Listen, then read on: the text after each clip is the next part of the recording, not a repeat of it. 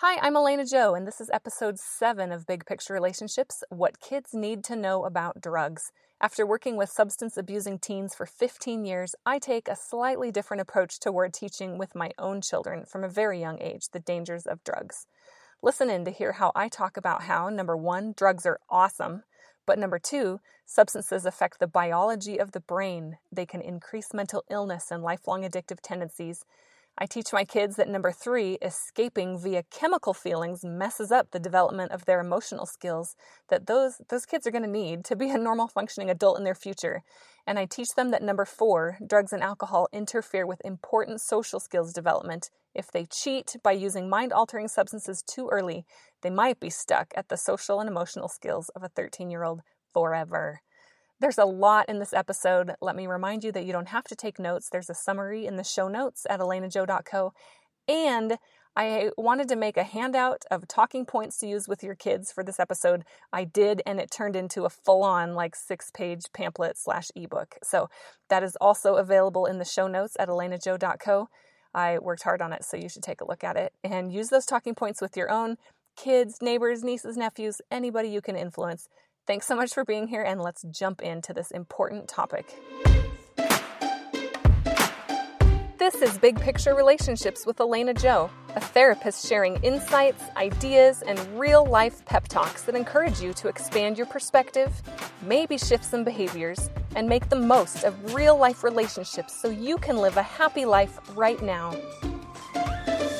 Hi, we are here today to talk about preventative teaching approaches for a very pervasive challenge that faces most of our kids, and that is brain altering chemicals. Now, I'm going to call this drugs. You're going to hear me refer throughout this episode to drugs or maybe to substances. When I use that term drug or substances, here's what I'm talking about. Yes, hard drugs, you know, the ones we all grew up being afraid of heroin, ecstasy, methamphetamines, all that. But I'm also going to be talking about marijuana, about good old smoking, nicotine, tobacco, all of that. It is a brain altering chemical, while it may be legal. Also, vaping, smoking's younger sister to take the stage, younger, much sexier sister, and alcohol, which is also a mind altering substance. So just know that when I'm talking about drugs or substances, I might be using those interchangeably. And the bottom line is whether they are legal or not, and whatever your stand for yourself is on these, none of them are okay for kids. Now, when I was growing up, we had DARE programs, you know, say no to drugs. There was the Just Say No campaign. And we thought of drugs as something you got in a dark alley or from a man in an overcoat, or maybe that one really bad friend who pressured you and followed you around and you had to say no. That is not what drugs and substances look like today.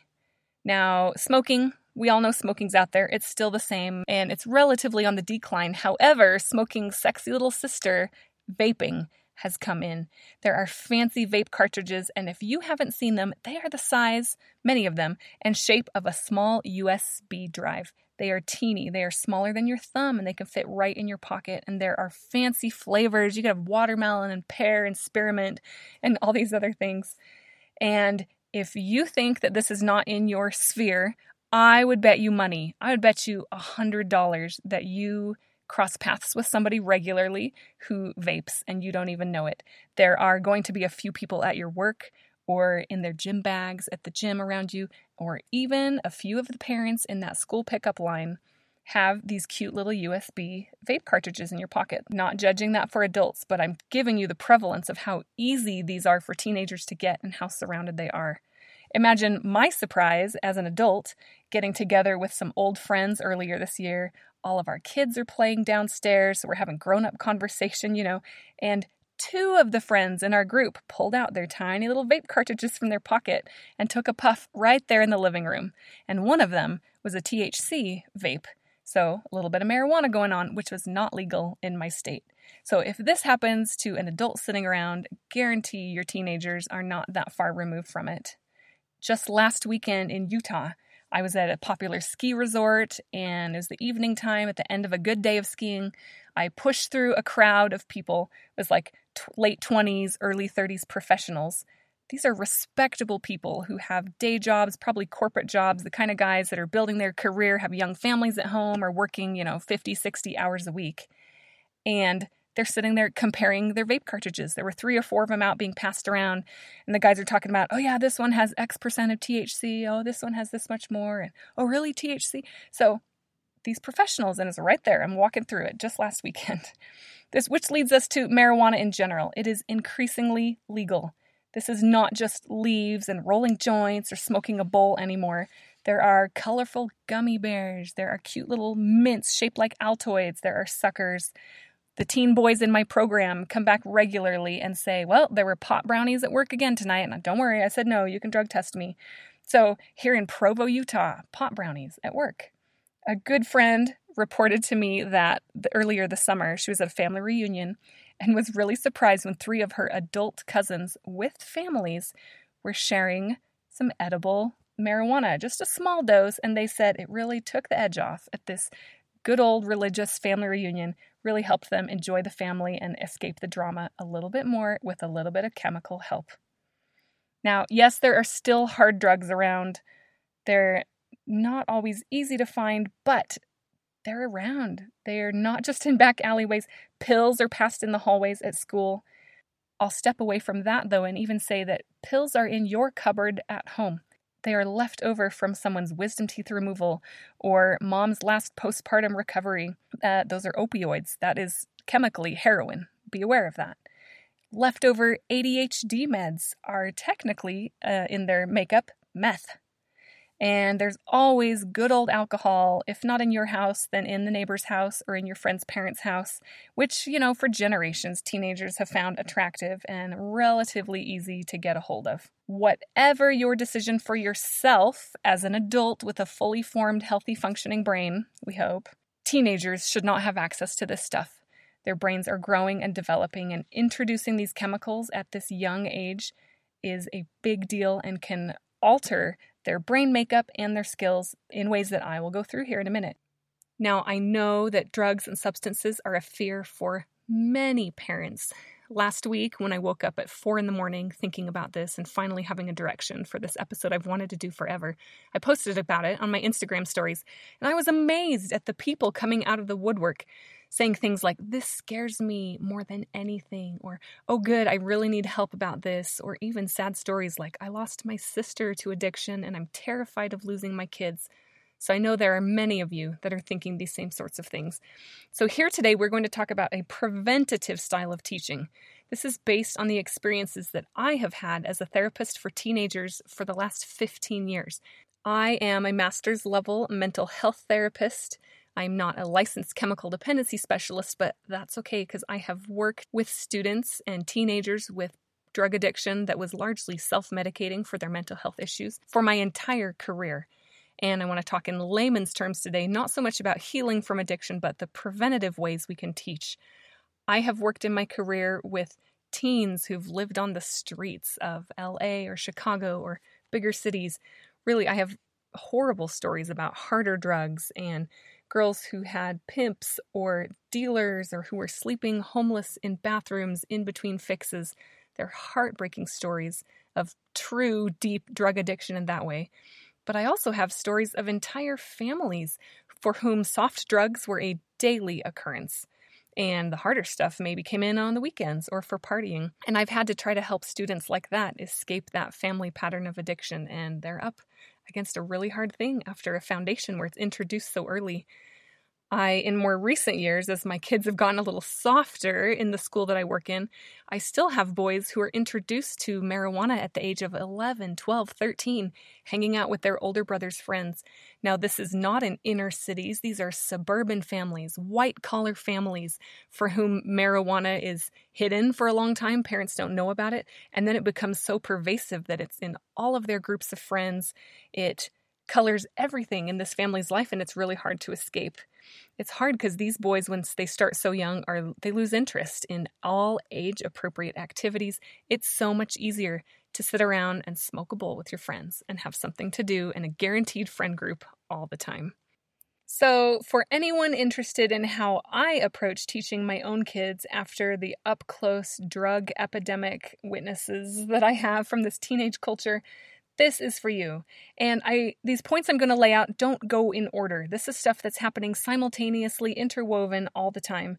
And you don't even have to take notes of this episode. I have a downloadable PDF of the highlighted points on my website at www.elenajoe.co. So listen up. You can find notes there if you find it helpful later. And let's dive in. Let's start with my point number one that I make with my kids. Drugs are awesome. That's right, you heard me. Drugs are awesome. I think we sometimes try to shepherd and shield our kids away from the fact that they are enticing for a reason. There's a reason that people love their drugs, there's a reason that it's hard to give up. They make you feel good. They make you feel relaxed. They help you be more social, uh, help you have more fun. They feel really nice. How many of you, if you didn't have the consequences, might actually think, yeah, it'd be kind of nice to check out like that? If we keep that a secret from our kids, we will lose credibility with them when they figure out or learn from their friends or experiment and find out how awesome they actually are. And we lose so much of the power we have in teaching our kids by keeping that a secret from them. I have a friend who jokes around that his whole like young childhood growing up in early teens he was taught don't start making out with girls. It's so bad. You know don't be kissing. Don't get physical too early. And then when he started kissing and making out with girls he's like it was awesome are they kidding me? Like all this time I wasted thinking that it was going to be so bad, but it was awesome. We need to take that power, that oomph, that fascination about how awesome drugs are away from our kids by talking about it, openly acknowledging that right from the get go in a way that takes the wind out of their sails. Because, come on, anything that parents think is cool or awesome automatically loses some of its credibility. And the more you acknowledge how alluring drugs are, the more you help kids have a healthy respect for the dangers of that enemy. And you quickly, I mean, you wouldn't sit around and talk about how awesome they are and leave it at that. Of course, you follow that up with things like, wow, drugs are so powerful that you'd give up other kinds of fun for them. Or they're so entertaining, they're so powerful that it's better to sit around with your friends doing drugs rather than finding other kinds of fun. Or, man, that addiction is so alluring to them that they'd rather sit out in the cold and smoke a cigarette than be inside at the party. Help your kids understand that drugs are awesome, and that's also the downfall. Number two, this, I mean, that leads right into number two that drugs, nicotine, alcohol, vaping, marijuana affect the biology of the brain. Even little kids understand this basic principle of biology starting to depend upon a chemical. If it's an older teen, I might draw brains and explain all the chemicals and all that. But even for younger kids, you can simply say through a story form something like, oh, yeah, they're smoking that cigarette there on the side of the road. It's probably helping them feel pretty good right now. Would that feel good? Yeah, it would. Okay, but then the next time you wanted to feel good, what might you go to? Oh, yeah, a cigarette again. Okay, so there's a drug in that cigarette called nicotine that interacts in your brain and it makes you feel real good. But the trick is if you keep going back to that to make you feel good, your brain starts to depend upon it. And in fact, you do it long enough, your brain starts to think, I can't feel good without that chemical. And even my little kids understood this. So have conversations like that with your kids. Ask them, hey, does that make sense? How would you describe it? And it starts out as really fun, but then what? Would you like that? Would you like having to have that chemical to feel like you could have fun? And if you start this with young enough kids, they totally get it and they are willing and able to say, No way, I know how to have fun without that. So why would I need that?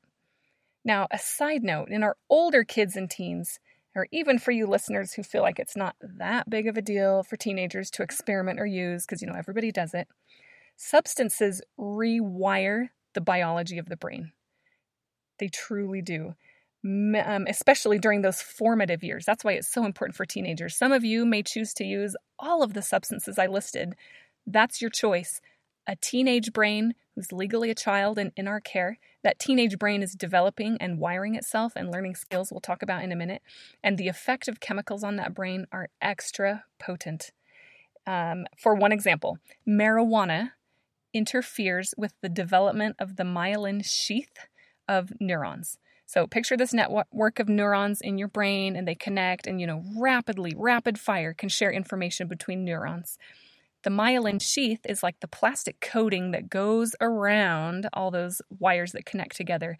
If you've seen a copper wire or something, it has a nice plastic protective coating over it, and inside are a bunch of little wires. Well, the difference between neurons that have that myelin sheath and those that do not, or it's eroded or degraded, is like the difference between dial up internet and high speed fiber optic internet. I don't even know if that's the right term, but you know, really, really fast.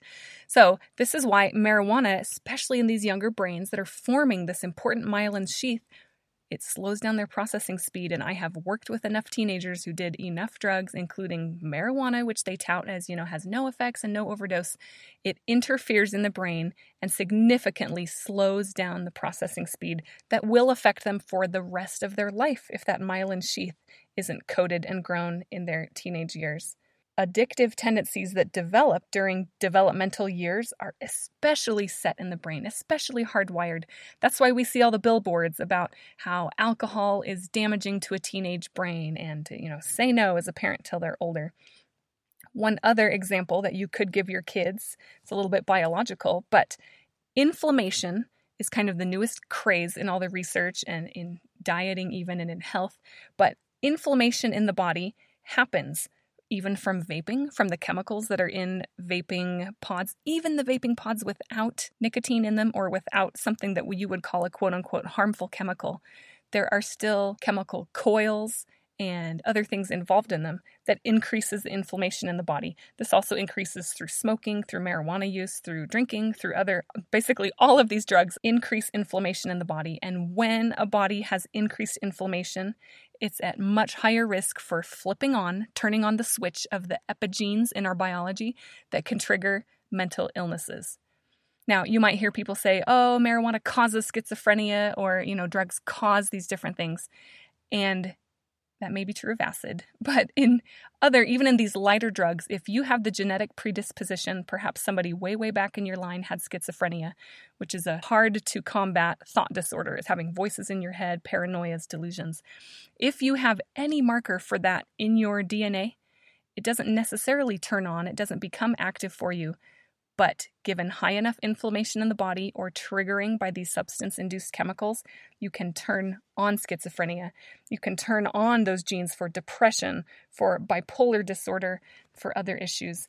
It is so much smarter, especially in these developmental years, to minimize inflammation in the body from these substances.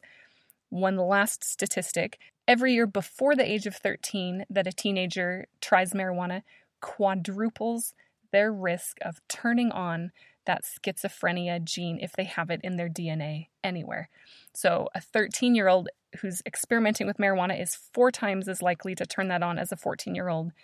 A 12 year old then is eight times as likely, and an 11 year old messing with marijuana is 16 times as likely to turn on that schizophrenic uh, marker in his DNA as somebody, an older teen, is. Teach your teenagers that the biology of the brain really gets affected during these important formative years when they start introducing chemicals. Okay, I also teach my children that substances affect emotional skill development. What do we mean by that? Well, growing brains are learning how to handle boredom anxiety, sadness, rejection, you know, all those awkward emotions that are no fun for any of us to feel, that a growing brain in the early teens finally starts to be abstract enough to really feel and understand those sorts of emotions deeply. And if your teenager skips over handling those feelings by checking out through substance use, when will they learn how to do it? And I tell my kids, do you want to be dependent on a substance for functioning your whole life? Imagine how chemical brain experiences compare to the hard work of learning how to balance your own emotions. If Dustin, who is naturally high strung and an anxious sort of kid, can have just a little marijuana in his system, and I mean just a little, like enough that nobody even notices, he feels so much more relaxed, but he never learns how to relax or to deal with anxious personality traits on his own. If Sarah can sneak a few shots of liquor when her parents aren't around, she doesn't have to sit at the end of the day with the uncomfortable feelings from school that day, and she can just check out and easily slide into sleep. Now, if Alex can sneak just a little bit of his brother's ADHD meds, the hit of that meth equivalent is 10,000 times greater than the pride that comes from finishing his homework or emptying the dishwasher. Why would he even do homework? Why would you work hard to chase a weak feeling of pride or satisfaction when the chemical form is so much easier? Your kids should know these sorts of real life scenarios and temptations like this, and what will happen for them in the big picture. Talk about this. Will Dustin remain anxious and nervous his whole life without marijuana? And how will that affect his future, even if he can figure out how to work with marijuana? Is that going to affect where he can live or the types of jobs he can have? Will Sarah ever learn to face uncomfortable feelings and feel strong enough to accept that not everybody likes her and some days really suck? Or will she self medicate with alcohol in the evenings forever? And if she doesn't learn as a teenager how to handle her uncomfortable emotions, when will she? If Alex prefers the intense high of a chemical to the quote unquote boring, natural high of a job well done, how successful will he be in his life? These are the sorts of frank, inquisitive conversations that I have with my kids before drugs even enter their sphere. And they kind of like talking about it. Remember, it's like this sensational topic. So, talk about this with your kids, help them understand it. Number four, I also teach my kids that substances dramatically affect their social skill development during these preteen, teen, and young adult years. These are awkward years, and I help normalize that for them. They got to learn how to enter and exit a conversation without feeling stupid. They got to learn how much to share about themselves, how much to listen to other people, how to approach the people that they like, how to tell somebody that they like them, how to ask them out, ask them on a date, ask them to a dance. They've got to learn how to find common interests with people and find which groups of friends they fit with, to find ways how to entertain themselves, how to, when they're bored, actually either get social or figure out a healthy way to do this. But imagine being able to skip all that awkwardness, all those middle school years that I hate. Imagine if instead you could so easily find a loose, easy, overconfident brain. If you could find something to bond with your friends over in a group that automatically accepted you because of your shared interest over a chemical. This is the danger of our kids skipping over these awkward years and loosening things up and making it really easy with a chemical. To a short sighted teen, this is an epic solution. It is so awesome. And they'd be like, yes, sign me up. But when Susie's first co ed hangout is super easy with a little chemical social help, it will always be awkward after that and awful to talk to new people and try to figure out how to be in a co ed group she will always remember how easy it was and how fearless she felt when she was under the influence. When Ben attends his first school dance a little bit high, it's going to be easy and awesome for him. Because remember, drugs are awesome. Normalize that with your kids. There's a reason that people love their drugs and go to them. Any school dance after that, where Ben might try to go sober, is going to pale in comparison and be a lot harder. Jenny's first sexual experience happened under the influence of ecstasy. I know that sounds like, whoa, way out there drug, but ecstasy is a teeny little pill handed out sometimes at innocent parties. And every other experience after that with intimacy was boring, of zero interest to her, because that first experience with ecstasy was so powerful. Our kids need to know that while these substances may appear awesome, they do, they appear awesome and easy. Drugs poison their social experiences. They poison their social learning in an overwhelming way. Our kids need to understand the major danger of drugs that if they don't learn these social skills now, when will they learn them? Many teens I work with are finally having to confront awkward social skill development when they are sober for the first time at 16 or 17 years old. It is awful for them. They're confronting both social skill, their lack of social skills, and perhaps real emotions for the first time in their teenage life at the ripe old age of 17. It's awful. They are feeling real feelings for the first time, and they're five years socially behind their peers who've paid the price through all that awkwardness to learn and to grow and to gain skills. They don't fit in anymore. They feel awkward. And you can see why they'd want to escape to a false social confidence or to a group of people over with whom they know they easily connect over a substance. We need to paint this picture for our kids and to talk about the dangers of shortcuts. We got to normalize for them how awkward and hard being 13 or 15 is. And if we talk openly about what will happen if they try to take that shortcut to confidence and friends and happiness, they'll know before the shortcuts even come that they don't want to take them, that they don't want to get there.